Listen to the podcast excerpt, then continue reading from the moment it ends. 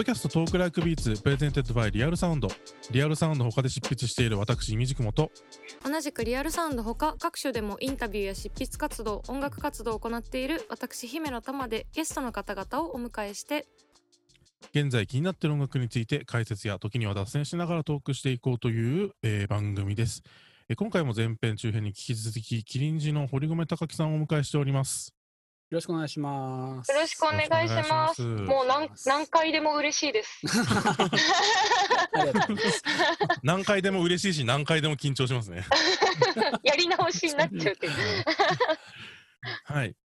えーで、昨年の秋に、はいえーアルバムチェリストリリースされて以来、はいえー予定されていたツアーがですね、新型コロナウイルスの流行に伴って、ちょっとこう、流れてしまったうんという状況の中で、近々有料配信ライブを行うということで、はい。そこでライブで下ろす、リリース後にライブで披露するのはそこで初めてということになるんですかね。初めてなんですよ。はいあのまだ一回も本番でやってない曲が結構あって、大丈夫かなっていう 感じ があるあるんですよ。あうの、ん。まだその生演奏、生配信なのか、何まうん。もっと別の形なのかっていう、そそこはもうちょっとまだ定かじゃなくて、うん。まあ、どうしようかなってところなんですね。で、うん。その、えっ、と、結構、あの、無観客ライブとかね、最近はい。あったりして、はい。そうですよね。で、なんかそれがね、あんまり自分的には盛り上がんないなーっていうのがうん。うーん。あるんですよね。で、皆さん、あれで、やっぱあれで盛り上がってるんですかね？なんか、うん、みんな盛り上がってるのかなあれ。で。やっぱり、まあ、今はね、やるしかないっていうところもありますけど、ううん。ん。その、ライブってただ演奏するだけじゃなくて、その、うんうん。お客さんが目の前にいるとか、そういうことがすごく、うん。まあ、ファクターとして大きい、そうですよライブがライブね。前、ライブがライブになる要素うんですよ。ね。なので、なんか、ネットの、まあ、こちら側で生演奏して、それを生配信することだけが、代替するものではないんじゃないかっていう気がちょっと出て、うん。で配信であれば配信の利点を生かしたなんかコンテンツができないかなみたいなことを、うん。まあ、今日の時点、6月ですけど、はいはい。まあ、考えてるっていうわあですね。そうですよね。で特にその有料なのでうん。いくら払ってくれっていうふうにもうこちらから先に言うわけじゃないですか。うんうんうんうんそうすると生演奏でその場でミックスしてミックスバランスとかもあんまりいまいちだったりするものとかをうんあああるいはカメラ割りとかもリアルタイムでこううんやるじゃないですか。でなんかギターソロ誰か弾いてるのに全然違う人が映ってるみたいな 起こりうるわけじゃないですか。そうですね。ねこれを有料で配信するのってちょっとなーみたいな気持ちもあったりして、うん。だったらある程度作り込んだものをうん普段だったら普段のあのライブの中継とかだと映せないようなところとかあが、まあ、例えばメンバーを後ろから映してるものとかないわけじゃないですか。そうですね。そういうそういううんなん。か普段だったら見れないようなショットもちゃんとこうカット割りで挿入されるようなあなんか生なんだけど生じゃないけど生々しさはあるっていうようなあのコンテンツができないかなーってちょっと今考えてる。わー楽しみんですよね。言ってみればこう初披露の曲だし見せ方も通常のライブと全く違うからこう二重三重にこうチャレンジがうん。ある企画ですよね。うんなんかこう普段見えないところから見るっていうと割とい僕ダンスミュージック系の配信を見たりするとこれは完全に僕のあある種のフェティシズムなんですけど、あの機材のデスあ卓を上から撮ってたりとかあして、ありますよね。あれ面白いですよね。はいあれめちゃくちゃグッときちゃうんですけど、うん。ああいう感じでここでしか見れない。だって現場にいたら絶対手元とか見れないし、うん。うん。ギター弾く手にしても何にしてもそこまでクローズアップで見れないので、うん。まあそういうアイデアがもし可能だったらとても面白いですね。そうですね。うん。うん。だからなんかそういう配信だからこそ見れるカット、聞けるも音みたいなうん。ことを考えていった方がいいのかなとは思ってるんですね。そのうん生配信、生演奏ってことにこだわらずにね、なんか、生々ってことにこだわると、なんか、そのどお客さんとのこう、今、同じ時間を共有してますよっていう、その楽しみはあるけれども、なんかその、決められた金額を取る、いただくっていう、その、ことに対するこう対価がうん、それに値するのが返せるかっていうのが、こちらとしては難しいかなと思って、最近も投げ銭とかあるけど、はい。投げ銭もまあ十分な収益が上がることもあれば、もしかしたら、え、全然だったねみたいなこともあるじゃないですか。で、それはこう、投げ銭っていう形の配信を続けていくことってうん。結構難しいんじゃないかと思うんですよね。ある程度、その、なんつうのかな。これだけの金額をいただきます。それ、それに見合うものも提供しますっていうふうなうん。形を作った方が、ゆくゆくこのコロナがいつ収まるか分かんないけど、まあ、あと1年ぐらいはもしかしたらこんな感じかもしれないですよね。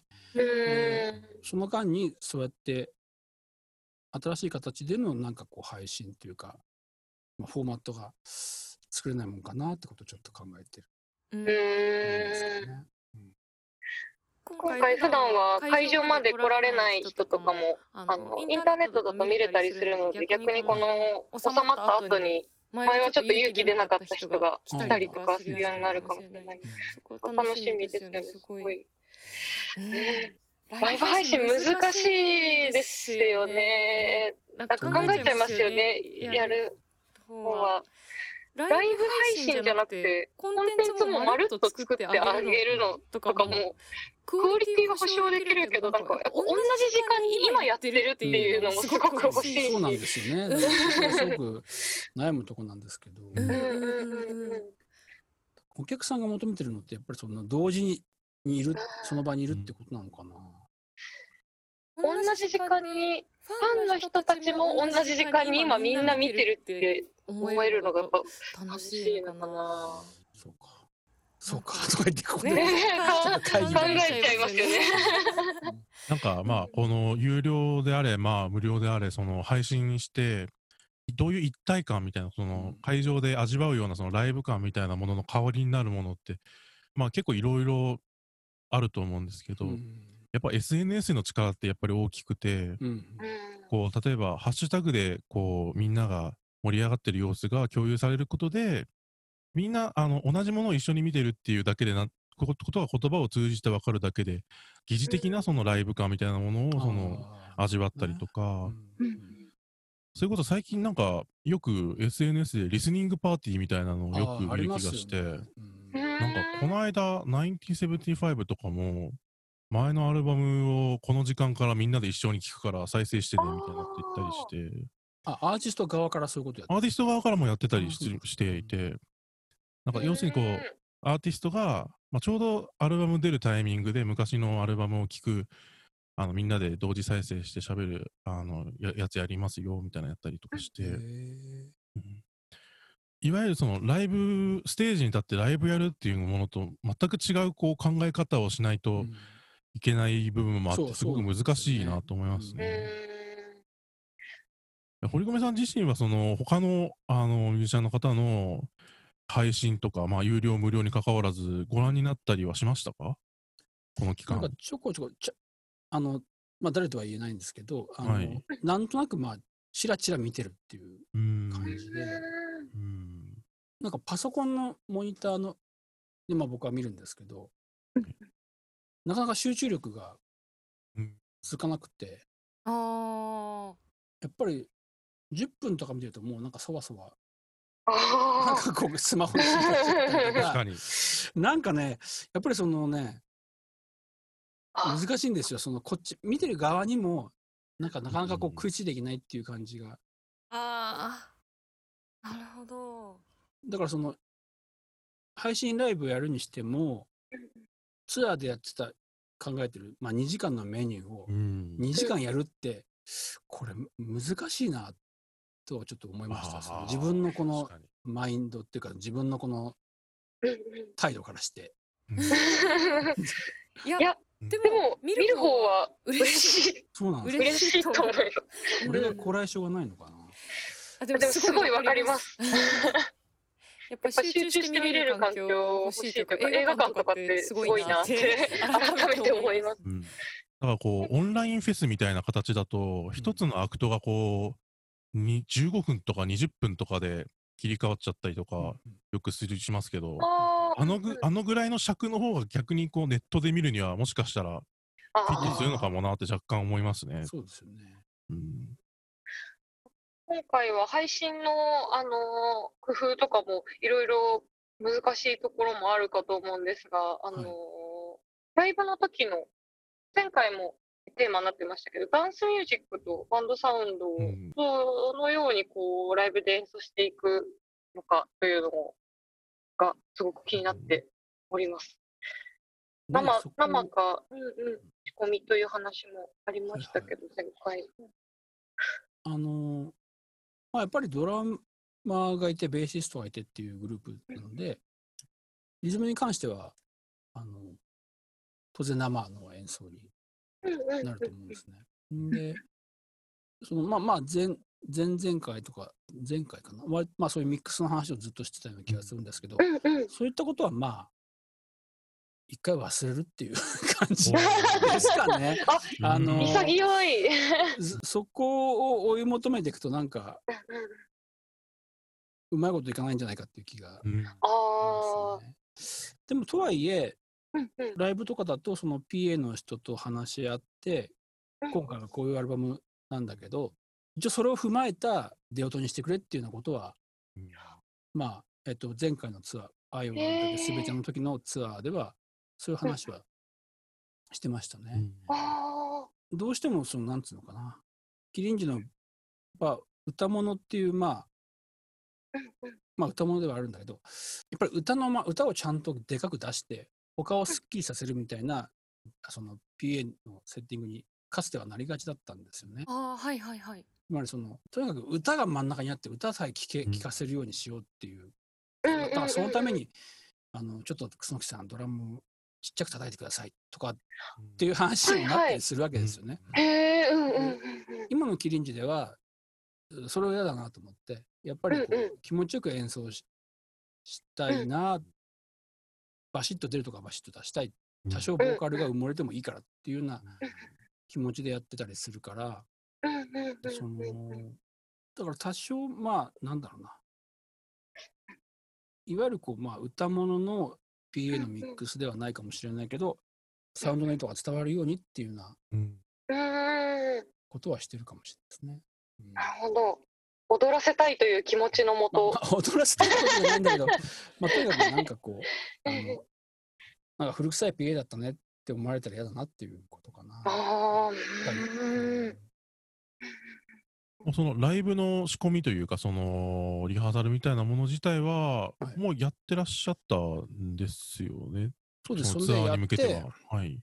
最終日まで向かツアー、あ、じゃあ、あと、リハの最終はい。日、ゲネまでやって、はい。さて、じゃあ今週末からだなってなったら、うわうーん。えーあああで、初めは、まあ、前半3本うんをとりあえず延期にしーして様子見ようって話だったんですけど、やっぱり、うんまあ、全然収まらなくて、結局、まあ、つえまあ、中止という形なんですけどね。うんうんうんうんうん。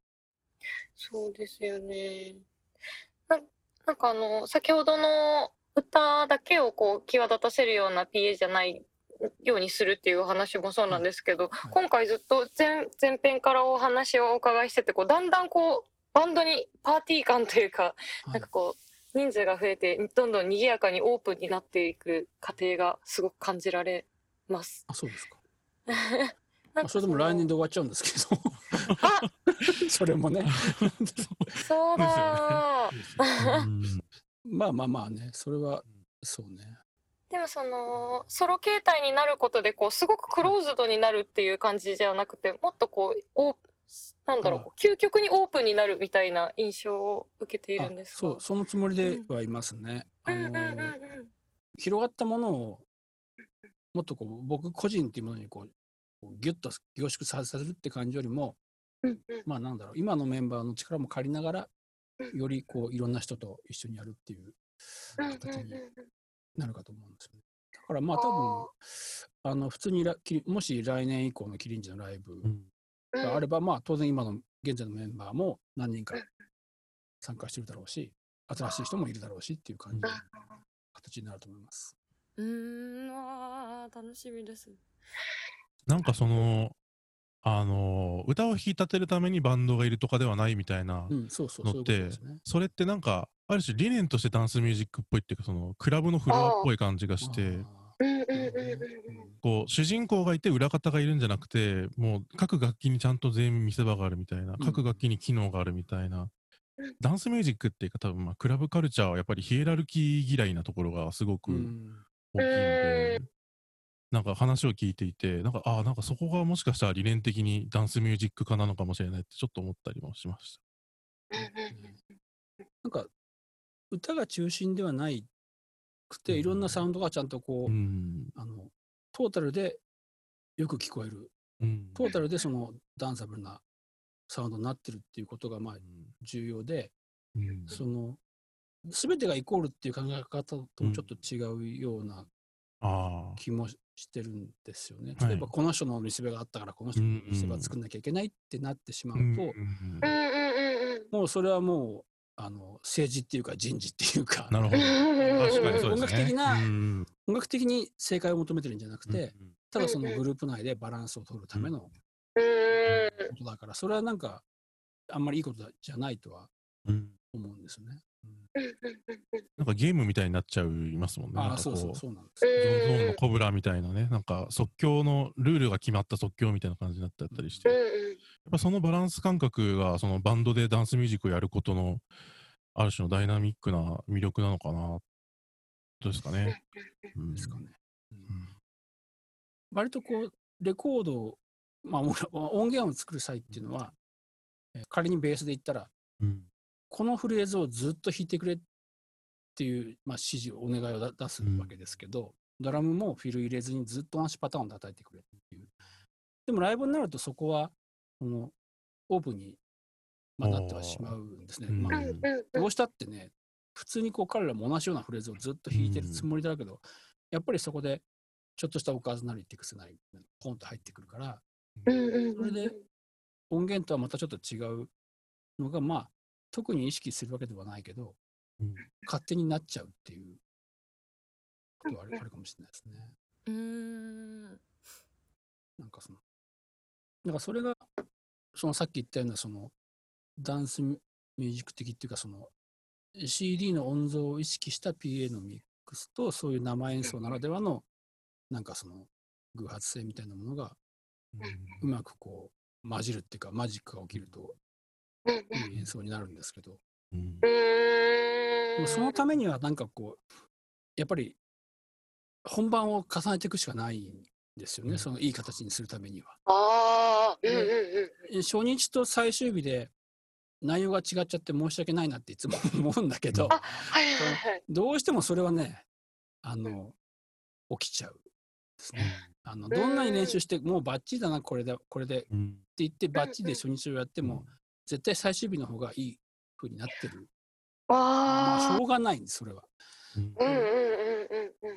だからそういうなんかこう、バンドの中で演出ツアーをやっていくうちに曲がどんどんこうまた息づいてくる。別の表情を見せてくるっていうのが、まあ、ライブのツアーの面白さだったりするんですけど、それがね、なんか今回 できないっていうのは、ね、あそうです寂しい、寂しい話なんですけど。そのツアーが終わった後とかにまた制作するときにライブのなんかこうライブでこうパワーアップした部分が反映されたりとかもするんですか？それはまた別で,、ね、でも生演奏を録音するとやっぱりね単純にその息の合い方がちょっと違いますね。リズム体とかは特に。うんうんうんそうですね。感じますね、うん、制作とライブだとまた感情も違うというか。そう、そうなんですよ。うんうんうんうんうん。堀米さん、すごくあのライブがお好きなイメージが勝手にあるんですが。本当ですか。なんか割とよく見に行かれたりとかしている印象が。あり。まあ、ちょこちょこうんうんうんうんうん。知り合いのライブとかね、まあ、岸野さんと岸野雄一さんとかかもしれないけど、あうんうの、そういう感じ。でもあんまりそんなね、すごく見てるわけでもないですね。うん立ってるのが辛いとかね、最近。クワトロとかライブハウスで、立うんってる疲れるな、うそんうんうんうんよくないですよね。いやいや、でもやっぱりさ、お客さんがいる場所で演奏するっていうのも何事にも変え難いものがやっぱありますよね。そうですね。あのん。自分ではまあまあかなと思ってた曲だったけど、お客さんうんうんうん。の反応がすごくいいとか、あするとーなんか、あ、この曲って、あ、まあまあいい線いってんだとか思って、ちょっと安心したい はいはいはいはい。で、当然そうすると、その、こう反応がいいわけで、そうすると、まあうん演奏してる側も、あの、より気持ちよく演奏できるから、あ。よりいい演奏になって、さらにその、その、まあお客さんも盛り上がるみたいな感じで、こーうあの、こっちがそうでもないかなって思ってた曲でも、うなんかそのお客さんによって、こう、聞かれることによって、こう、なんかこう、別の顔を見せてくるっていうか、なんか、意味が変わってくるっていうかね、そういうことがあるのは。もちろんそれはライブに限らずなんだけど、はいはい。普通にこう、家で音源を聞いてる、うんうんで、そのフィードバックみたいなのが結構 SNS とかいろいろ上がるわけじゃないですか。はいはい。それでもまあ、あることはあるんだけど、やっぱりそのダイレクトにそれが目の前で、うーん。喜んでる人が目の前にいるっていうのはやっぱすごくうん。ですよね。それも確かに偶発性の中の一要素ですよね、すそうそうごく。そうなんですね。あー今回でもその配信に踏み切ったのは、ちょっとこう、ためらいもなんかお話を伺ってるとあったのかなと思いつつ、踏み切ったのはなんかきっかけというか、うんまあ、やんないわけにはいかないだろうみたいな ことですよね。これでおしまいっていうわけにもいかないしうん、次できる時まで待っててねってわけにもいかないまあでもそうです。うん。うとまあやっぱり、うん、せっかく練習して仕上げたわけなんで、単純に発表したいっていうですね。うん。ああとまあそれもあたただまあ演奏するだけじゃなくてさっきちょっと言ったようになんか配信コンテンツとしてなんか価値のあるものっていう形が一個できればうん。コロナが収まった後もそういう形の活動をしていける。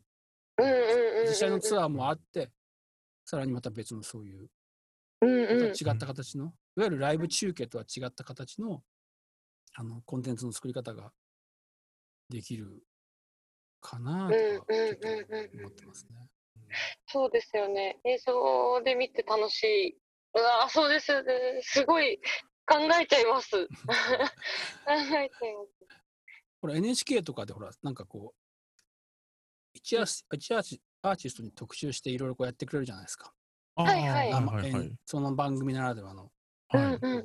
うん演奏とか演出があって、はい。ああいうことをアーティスト側がうん。あの作って配信するみたいなことができるようにならないかな。まあやってる人もいっぱいいるけど、それをちゃんと課金でできるような体制にならないかなとちょっと思ってうます、YouTube で無料で配信ってわけじゃなくて、そうですね。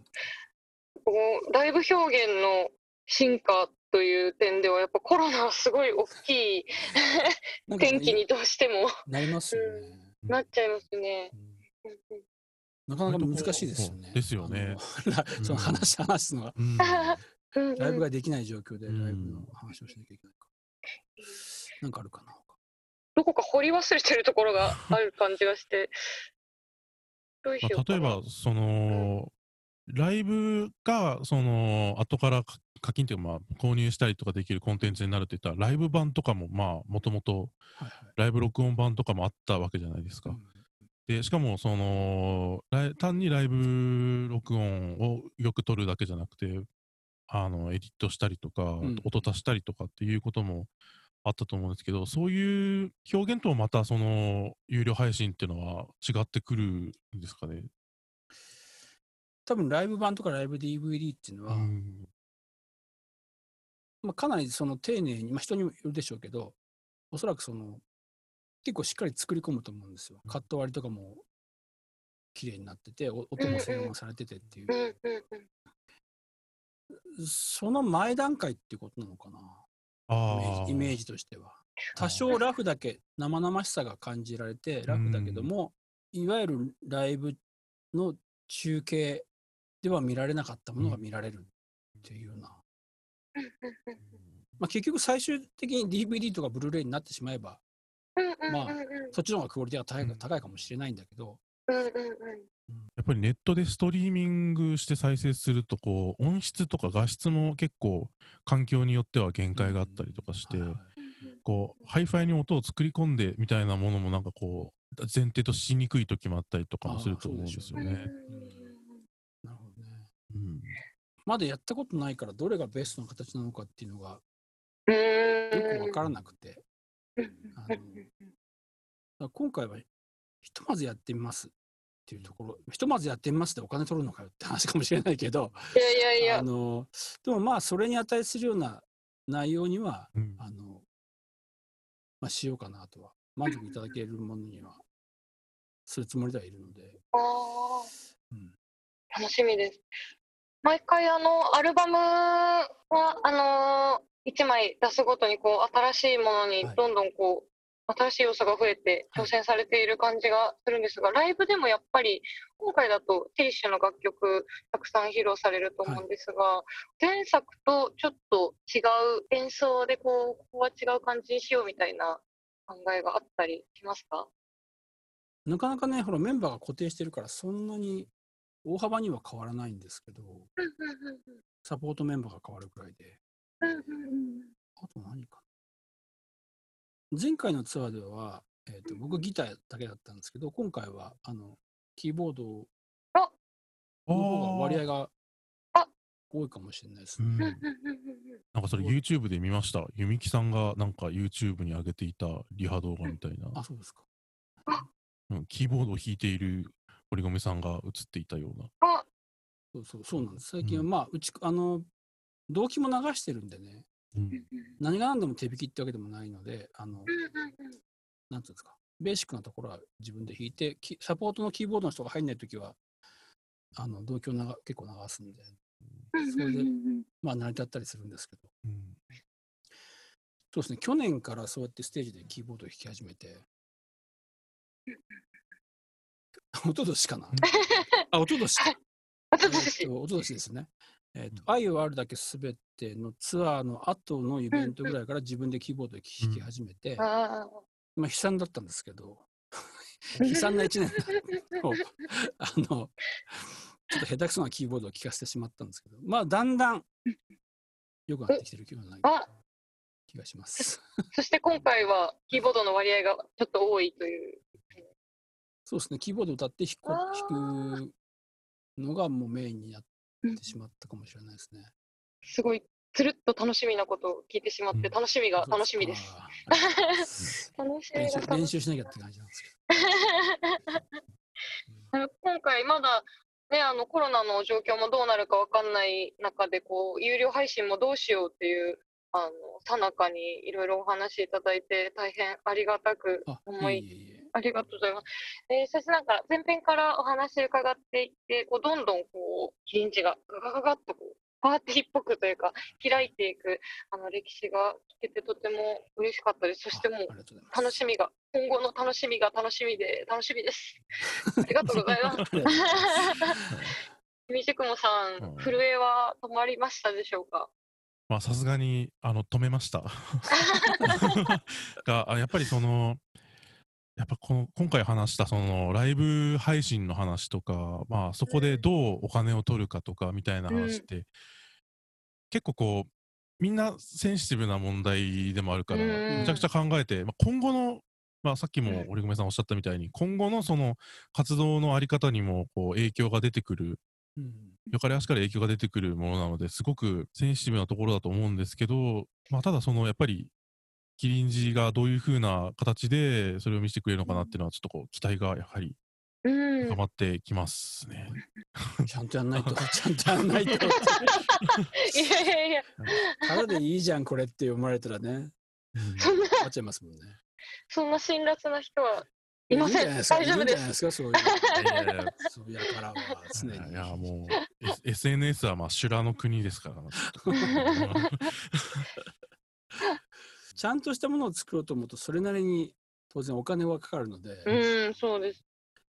で、そのお金は誰が出してるのかって時に、うん、結局広告代理店から広告料で、っていうふうなモデルって、まあ、もう嫌じゃないですかってちょっと思ってる。いや、本当そうですよね。ちゃんと、あの、なんていうのかな。誰かがお金を払ってるわけじゃないですか。うん、そうです。はなんか、まあ、まあちょっとお説教っぽくなっちゃうけど、見る人もちょっと意識してほしいっていうかね、うん、ただ、ただでみんな付き合ってるわけじゃないんだよっていう。うんうんうんうん。そうですね。どうしても今回やっぱり、やってる仕事はエンターテインメントなんだけど、中の人も遊んでいるわけではないというのが意外とみんな分かってくれていない。ただで見るっていうことに慣れてしまった人が結構増えちゃってるから、うんまあ、なかなかそこも難しいなって思うんですけど。いや、お金払わせてください。楽しみにしています。はい。はい。というわけで、もう大変に名残惜しいですが、震えながらそろそろ番組が 終了に近づいた。本当にありがとうございました。ありがとうございました。ちゃんと話したか不安なんですけど。いやいや、もう本当にあのありがたいお話。ありがとうございます。ライブのこと話せて嬉しかった。ありがとうございます。はい。いや、イミジクモさんにあの、めの、えっと、さっき閉めた、閉めたに俺が喋っちゃったのね。あ、あいやいやいや、閉めてないです。まだ閉めてないです。あ、むしろ堀米さんのなんか告知とかだ大丈夫ですか？最後、教師。あ、絵本が出てて。絵本？絵本を出したんですよ。絵本？あの、あの人が歌うのを聞いたことがないっていう絵本で、あの、もともと、あの、福田敏之さんというイラストレーターの方と、えー、が絵を描いて、まあ、その方の,、のプラットフォームでやってるんですけど、まあ、僕は文章を書いたんですけど、その文章をまんま、その文章の歌詞を歌詞と歌詞として、えー、全部歌になってるっていう。おー。Spotify でも聞けますんで。わーで、本は本でどっかであのゲットしてくれると嬉しいんですけど。で、その、えっ、ー、とね、1分、2分の曲が7曲ぐらい入ってて、トータルで11 12、3分なのかな ?14 分？わかんないけど。ななんとなくアルバムっぽく見えてるけど、アルバムではなくて、そういう絵本のテキストを歌詞として歌にしたものが、Spotify に入ってるんで、皆さん聞いてください。今までの人生で一番心温まる告知でした。あ、そうですか。ありがとうございます。どどういう告知ですか。ほっこりしちゃった。絵本がどういう、絵本、あ、絵本って、絵本っていうタームにね、ほっこりしたんですか、ありがとうございます。はい、いや、もう緊張しっぱなしで、なんかもう。僕は不甲斐ないところもあったかと思いますけど、まあ、ぜひもうお話できてとても、えー、楽しかったです。ありがとうございます。はい、というわけで、えー、イミヂクモと姫乃たまのポッドキャスト、 Talk Like Beats、presented by Real Sound、えー、パート1、パート2、そして今回パート3にわたってゲストにキリンジの堀込高樹さんをお迎えしました。えー、堀米隆樹さん、ありがとうございました。ありがとうございました。ありがとうございました。ありがとうございました。